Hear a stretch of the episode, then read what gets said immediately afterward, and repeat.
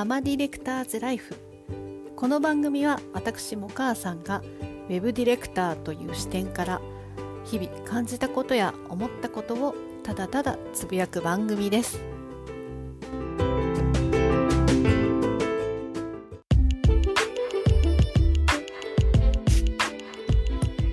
こんにちはもかさんです、えー、ママディレクターズライフお聞きいただきましてありがとうございます。え今回は2022年の国際ポッドキャストデーのリレー配信に参加させていただいております。そちらの配信でもこのエピソードが流れ、え自分のママディレクターズライフでも流そうかなと思っております。はい、ということでお誘いいただきありがとうございます。まあ、今回の2022年の国際ポッドキャストデーもそうなんですけど、まあ、ポッドキャストデーって実は9月30日っていう日が記念日だったりするんですよね。ぜひ覚えていただければというふうに思いますが、ポッドキャストについて、えー、テーマにね、お話ししてほしいということで、いや、何を話そうかなってすごく考えてました。で、えー、実は今日提出の期限なので、急いで収録をしているんですが、うん私のそうですねまずちょっと自己紹介をさせてください。はじめましての方、えー、よろしくお願いしますということで、えー、私はもかさんという名前でポッドキャストをさせていただいてこの「ママディレクターズライフ」という番組自体は3年目になります。まあ、とは言っても不定期で更新しているので、えー、まだまだ48話まで8話かな？までしかちょっと更新されていないんですが、えー、まあゆっくりのんびりさせていただいてます。で、ポッドキャスト自体は、まあ、どうやってこう話せばいいかわからなかった最初の頃に、まあ、2年間ぐらいですね声のブログとして、えー、一人で夜な夜な寝室の角っこでえー、ボソボソつぶやく番組っていうのをしていました。まあ、そこから、まあ、何かちゃんとしたテーマを持って話したいなっていうところで、まあ、自分が仕事にしているウェブディレクターという仕事と、まあ、自分がお母さんしながら仕事してきたよっていうところで、えー、まあ、よくそういうママさんから相談を受けることがあって、まあ、なんかきっかけにね私の経験談がきっかけになったらいいなっていうところから、まあ、話してみたいなっていうところもあって始めました。まあ、内容としてはあんまりお母さんに、なんだろう、なんか集中した話でもなく、ウェブディレクターの話だけでもなく、まあ、でもいろんな仕事で得た、まあ、感じたことだとかを話させていただいてます。まあ、その中に番外編で1話だけ、実は私の息子と喋っている回があります。えうちの子は、まあ、一人っ子で18歳の男の子男の子じゃないですねもう成人ですね18歳ははい、あの、え、なんて言えばいいの？なんて紹介すればいいの？え、長男が1人います。はい、あ、そういえばその言い方初めてかもしれないな。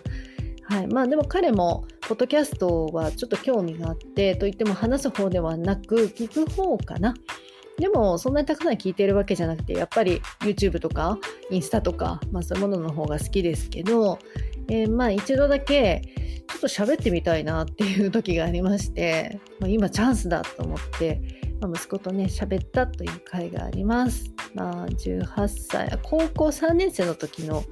え会話だったと思います。はい、まあこれもねいい記念記念だなと思いつつ第2話は結局来なかったですけどね。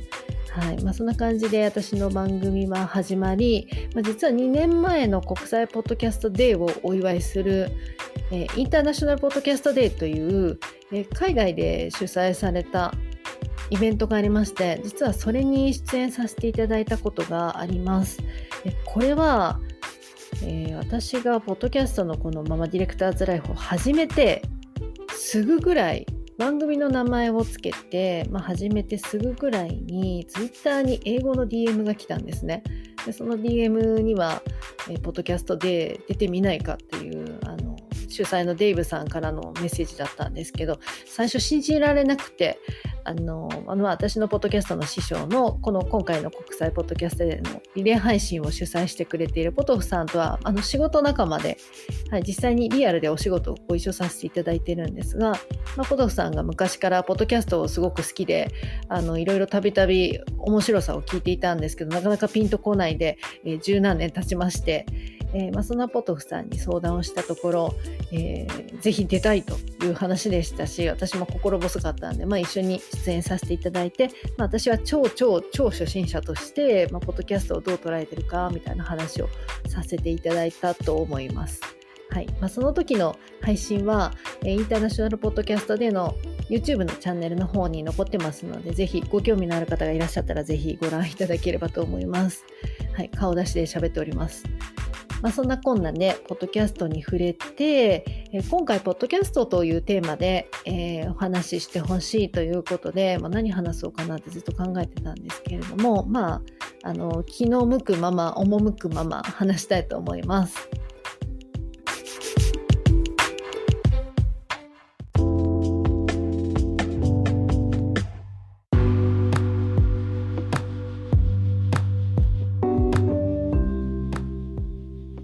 ということで、まあ、そもそも、ポッドキャストを始めたきっかけっていうのが、まあ、いろんなところで話はしているんですが、まあ、さっき出てきたあの仕事のパートナーでもあるポトフさんが初めてお会いしたのがねもう10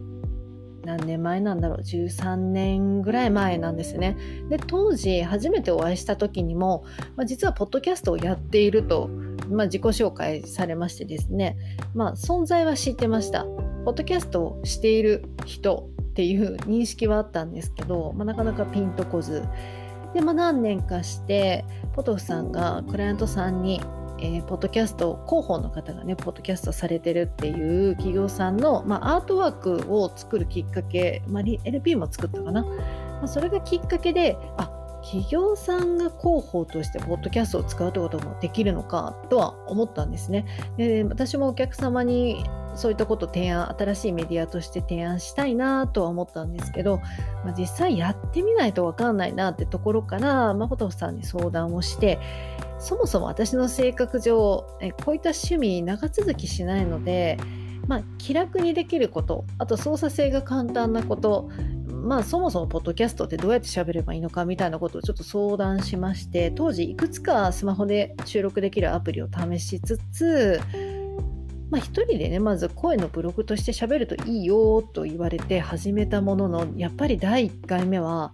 誰に向けてこれ話してるんだろうみたいななんか誰を想像して話せばいいとか例えばこの喋るテンションとかも何が正解なんだろうみたいなことが全く分からなくて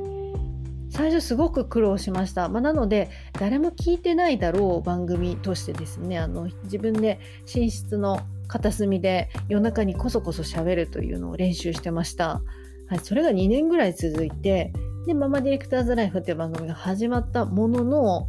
まあなんとなくポッドキャストを少しずつ始めてみてやっぱ楽しくなってきて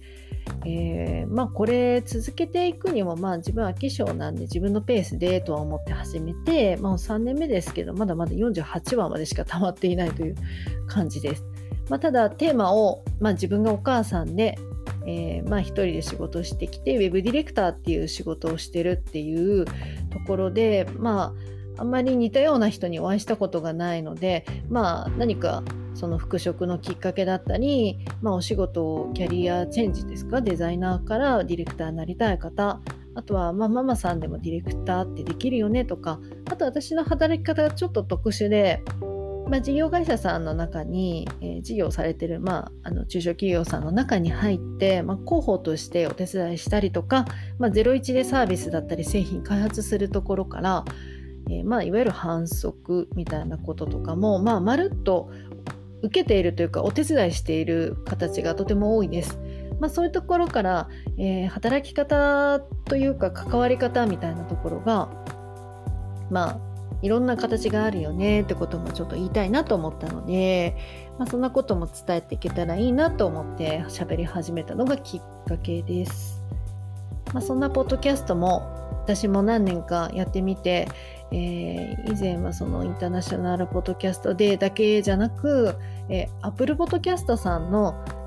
えー、あれはインターナショナルウーマンズデー国際女性デーっていう、まあ、お祝いがありまして3月なんですけど、まあ、3月のその女性キャスター特集っていうところに実はお誘いいただきまして掲載を2回ほどしていただいたことがあります。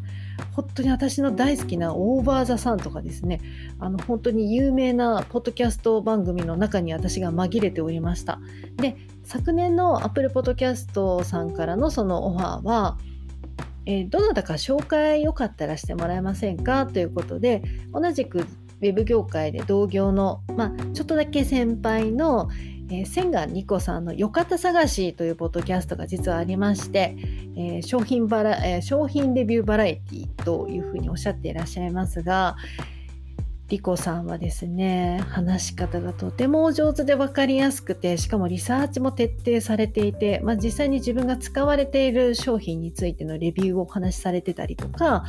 えー、かなりかなり編集にもこだわりをお持ちでとても聞きやすい番組となっておりますのでぜひよかった探しも聞いていただければと思うんですが、まあ、リコさんとあとはですね実は私がクライアントさんの事業で、えー、ポッドキャストを展開してまして、まあ、それをご紹介させていただいて、えー、まあ、掲載いただきました。まあ、国際女性デーっていうのはねなんか女性の方たちがこう声を上げて自分たちもこうあのまあ女性だからではなく世の中に主張してこうみたいななんかそういうお祝いの日なんですけれども黄色いミモザを贈るのが習慣だっていうふうに言われてます。ミモザ綺麗ですよね黄色いお花。実はすごく大きい木なんですよねあれってね。だからなんかこう儚い可愛い小さな花だけど実はあの大木だっていうところで、まあ、女性って強いよねみたいなイメージありますけど、まあ、そんな特集に載せていただいたこともありあの、まあ、これもですよ全てポッドキャストをまず始めようと思ったことがきっかけだし、まあ、そもそも発信してみようって思ったことも、まあ、いいきっかけになったなっていうふうに思いました。でそもそも音声配信っていうジャンルがいいとか悪いとか好きとか嫌いとか、まあ、そういったことは私全くなくてたまたま興味を新しいものとして興味を持ちました、まあ、もちろん聞くこと自体はあの初代 iMac が、えー、購入した後に iTunes の中で購入したりとかもしたことはあったんですけど、まあ、そこまでヘビーユーザーリスナーでもなかったんですね。まあ、ただやっぱりこういった SNS だとか今のように、えー、パソコンのブラウザよりも検索よりも SNS だとかが台頭してきて、まあ、特に YouTube だったりとか、まあ、そういった中でやっぱりいろんな入り口がきっとあるだろうなって思ったんですね。でそれのうちの一つが、まあ、ポッドキャストだったりっていうこともあるだろうなとか、まあ、そういったところでお客様の何かお役に立てるんであればっていうことであの提案させていただいたりしています。で実はさっきご紹介した Apple Podcast のえー、国際女性デーの企画に載せていただいたクライアントさんのポッドキャストなんですけど最近リスタートしましてもともと私が一人で、まあ、事業理解ある中で、まあ、事業のことを紹介していたんですけど、えー、リスタートして、えー、中の運営のメンバー3人で私含めて3人で話すあの番組に変更しました。で最初2人ともですねすごく緊張するし喋ったことないやったことないからえ何も話せないよとか言いながら、まあ、一生懸命原稿だったりネタを用意してくれて、え実際収録を始めた時にですね、まあ、と言っても私はあの機材とかあんまりまだこだわりがないので本当に Zoom で普通にミーティングが終わった後にあの Zoom でそのまま話したっていう感じなんですけど、えー、まあ2人ともすごく流暢に話してくれてですねまあ、今まで SNS でだったりサイトで私たちその事業のことをですねまあ、アピールしてきたんですけどやっぱり中の人の人柄だったりとかやっぱり思いをこう文章ではなく、まあ、ビジュアルでもなく人柄がよく伝わるこの声でなんか伝えられたらいいなっていうところもきっかけで実は私1年ぐらい、えー、まあ提案してえー、やってみましょうよってことで声をかけ続けてようやく叶ったという感じです。やっぱり聞いたことはあっても喋ったことがないっていう方にとってはものすごくハードルがやっぱり高くてですねまあ動画の方がもっとハードル高いだろうなとは思うんですけれども特に音声っていう風になると例えば話し方を気をつけなくちゃいけないとかやっぱり喋りだけで伝わる内容考えなきゃいけないなとか、まあ、いろんなハードルがあるんだろうなと思いつつやっぱりなんかこう一般的には新しいものっていうふうに捉えられているのかなかなかこう想像がつかないものという捉え方もされてるんじゃないかなっていうふうに思いました。まあ、そんな中、まあ、そうは言ってもあの私が司会をして、えー、まあ質問を振りながらこういったところにちょっと気をつけながら話しましょうねなんていう話を交えながらまずはねやってみるがいいなと思って、まあ、始めました。まあ、やってみたところ本当に流暢に話してたしあのやっぱり思いが伝わりやすいねっていうことで、まあ、ぜひ次回もっていうことで、まあ、2週間に1回ぐらいは更新できたらいいなというふうに思ってます。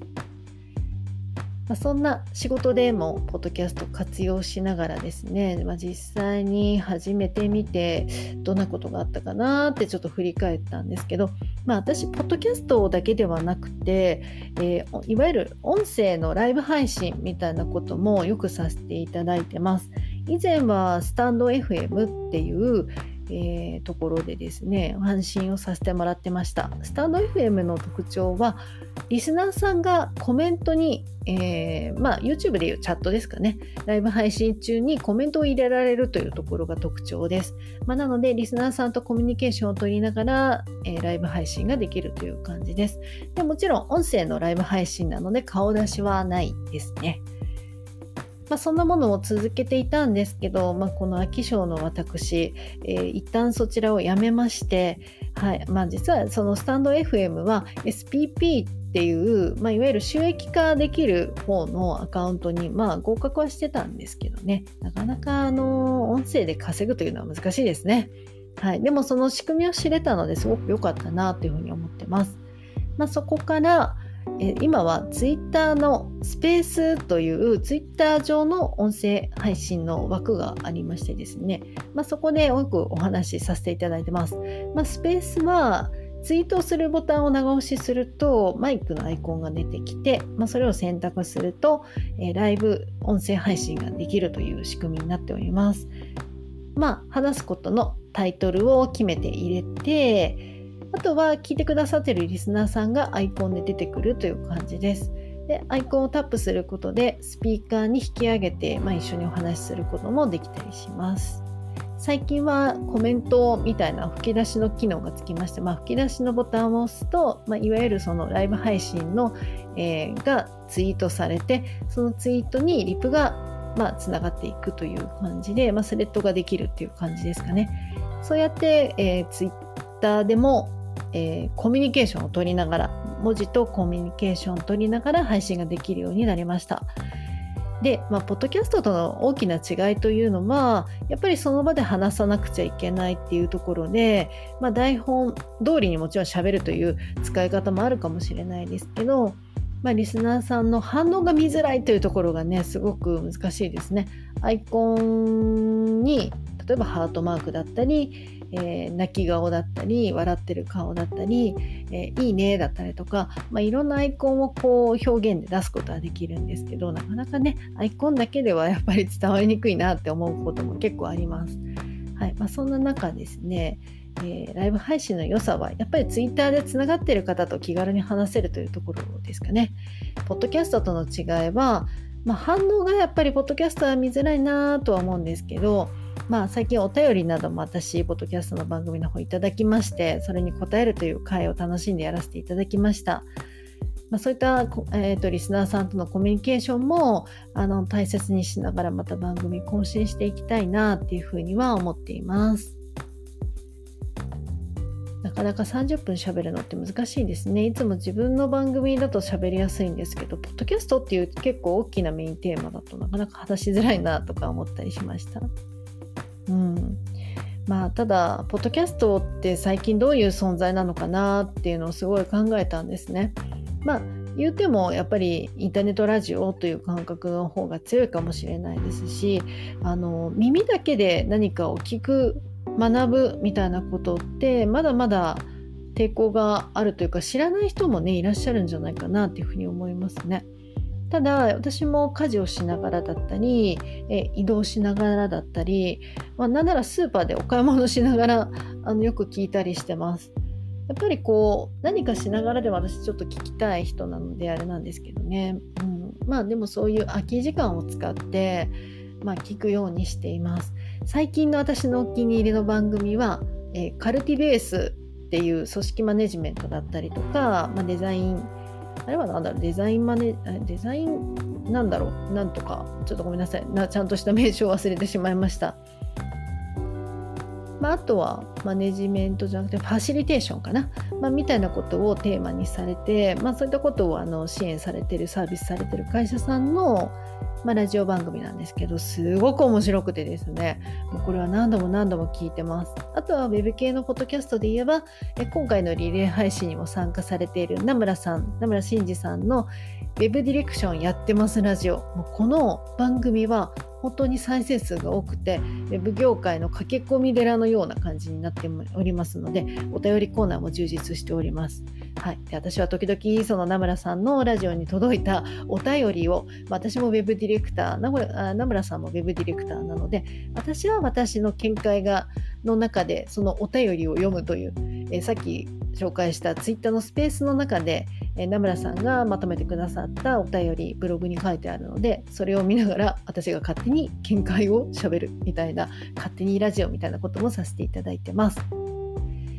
まあスペースだとか音声配信を聞くことでなんかいろんな意見をね皆さんお持ちだしやっぱり話すことにもどんなことに気をつけなきゃいけないとかテーマの持ち方とか話す時間とか、まあ、構成の仕方とか本当にあの皆さんの番組を聞いて勉強させてもらえてるなっていうふうには感じています。まあ、そんな中ですね他に最近よく聞くのは、まあ、もちろんオーバーザさんはね大好きです。自分もおばさんなので。なんかこう T シャツとかねグッズ欲しくなっちゃいますよね。そう和田さんは本当に元気になります。あとはそうですね聞いてるとしたら、え、私の大好きな番組「フォーミー FM さんアルテガという制作会社されている平尾さんの番組ですね。結構ズバズバお答えになったりデザイン的な視点でものを語られてたりとかあの結構大好きでよく聞いてます。あとは最近だとあれですねジェーン・スーさんの「生活は踊る」っていう TBS のラジオ番組ですね。最近知って過去回からずっと順番に今聞いています。まあ生活生活に、えー、いいものをご紹介していただいたりあとは相談コーナーみたいなことがあるんですけどすごく面白くてこれ新しいなんか最新回まで聞き切っちゃったらもったいないなって思うぐらいすごく面白くてですね毎回、えー、ジェーン・スーさんがメイン MC で、えー、毎回相方さんとして TBS の、えー、アナウンサーさんが交代で入っていらっしゃいます。で結構ねそのリアルな話というか商品紹介だったりとか、まあ、相談も結構リアルなお話多くて、うん、結構やっぱりねあの回答を聞いていると、まあ確かにそうだなと思うこともありながら、私だったらどう答えるかなっていうのもね、ちょっと考えながら、あの、聞いたりしておりますが、本当にこの番組、生活の知恵を授けてくださいますね。とてもいい番組だなっていうふうに思いました。何が面白かったって言われると、うん、そうだな、なんかお米の取り扱い？お米ってビニール袋で入った購入するじゃないですかあれをそのまま放置してはねいけないんですってお米の虫が出るらしいです虫ってお米自体にくっついてるらしくてでしかもそのお米の袋って小さな気泡が呼吸させるためについているらしくて、まあ、外気に触れてることが多くなるのと、まあえー、温度だとか気温だとかの差がありすぎるのも良くないらしいんですよ。そうそれでまあそんな中お米の取り扱いを気をつけようとかうん、あとは何だったかな。あとは面白かったのは、えー、スパイスの話。もう結構面白かったな。うん、あとは生活の知恵で言うと、えー、あとなんだろう。パッと出てこないな。全部良かったんだけどな。まああと堀井美香さんっていうアナウンサーさん大場座さんでも、えー、ジェーン・スーさんと一緒に、えー、メイン MC されてるえー、元 TBS アナウンサーの方ですね、最近フリーランスになられて、堀井美香さんのね、視点がめちゃくちゃ面白いんですよね。なんか一人でハトバスに乗ってきたとか、一人でどこどこに、えー、どこの、どこだった？国会じゃなくてどこかの、そう、食堂に行ってみたとか、結構マニアックな、あの、一人、お一人様でなんかいろんなとこに潜入するっていうシリーズがすごく面白かったりとかあとは生活の知恵で言うとあそうそう。なんか情報として東京メトロの乗り換えマップっていうのがあのどうも駅地下にあるらしいので皆さんお気づきの方いらっしゃったら是非、まあ、みたいな話とかあとは何だっけな。結構いろんな話を聞いたのにそうありすぎてねものすごい回数あるんですよ。そうだからあのまだまだまだまだ聞き終えてないものがねたくさんありますので楽しみにしてます、まあ、そんな番組を、まあ、私は家事をしながら仕事をしながら移動中に、えー、空いてる時間に耳だけで聞くってことをよくしてますそれで言ったらねポッドキャストってやっぱりこう音声で聞きますから最近私知った認知特性っていうものがあります。認知特性っていうのは目で見て、えー、いろんなことをですね映像で頭で記憶するタイプの人だったり、えー、テキストタイプ文章タイプの方は、えー、ストーリー物語みたいなもので例えばことを覚えたりとかあとは聴覚タイプですかね。聴覚特性は、えー、耳で音を聞いて、えー、まあ、知るっていうことですかね。はいまあ、そんなこんなでそういう特性が実はあるんですって人間って、え、それは本田式なんちゃらっていうごめんなさい正式名称ちょっとわからないんですけど検索で本田式40っていう数字入れていただくと出てくる、えー、診断があります。40個に答える診断があって、まあ、自分がどの特性があるかっていうのを見れるんですけど、まあ、実は私聴覚特性っていうのが出まして、まあ、確かに耳で何かものを聞きながら何かをするとかそういうことも私得意というかできるんですね、まあ、なんでかなって思ったらあのそういう特性があったっていうことが分かりました。なのでポッドキャストをまあ聞くっていうことも結構得意じゃないな。あの音を聞くってことが好きなんだっていうことはよく分かりました。でなんかそこからいろいろ考えたら私高校生の時も実は、まあ、デザイン科っていうところに通ってたんですけど、えっと、ずっと実習中にですねラジオがかかってたりとかあと初めて就職した先でもずっとラジオが流れててで次転職したウェブ業界の、ね、会社でもずっとラジオが実は流れててまあ、いつもねラジオ聴きながらなんか仕事してたんですよね。はいまあ、そんな中でちょっと音楽とか、まあ、聞きながらでも作業はできるっていう特性はあります。はいまあ、ちょっと面白いので皆さんももしかしたらポッドキャスターさん聴覚特性の方がとても多いのかもしれないのでぜひお試しいただければなというふうに思います。はい、ま、そんなこんなで、えー、まあ、ポッドキャストをテーマに話すということでしたが、私もこれから、えー、まだまだ飽きずにですね、えー、自分で趣味何ですか？って聞かれたら、えー、自信を持ってポッドキャストって言えるようになったかなとは思います。まあ自分が好きで続けているだけですけど、また他の番組を聞きながらいろんなことにチャレンジできたらいいなっていうふうに思ってます。えー、もっと Web 系のポッドキャストが増えたらいいなっていうのも希望ですし、えー、ぜひ始めてみたいなっていう方がいらっしゃったら、まあ、気軽にできるよってことを伝えていきたいなっていうふうに思います。ということで、ポッドキャストがこれからもえー、楽しいメディアであることを祈りつつ、まあ、私も頑張って続けていきたいなというふうに思います。ということで次の方にバトンタッチしたいと思います。ありがとうございます。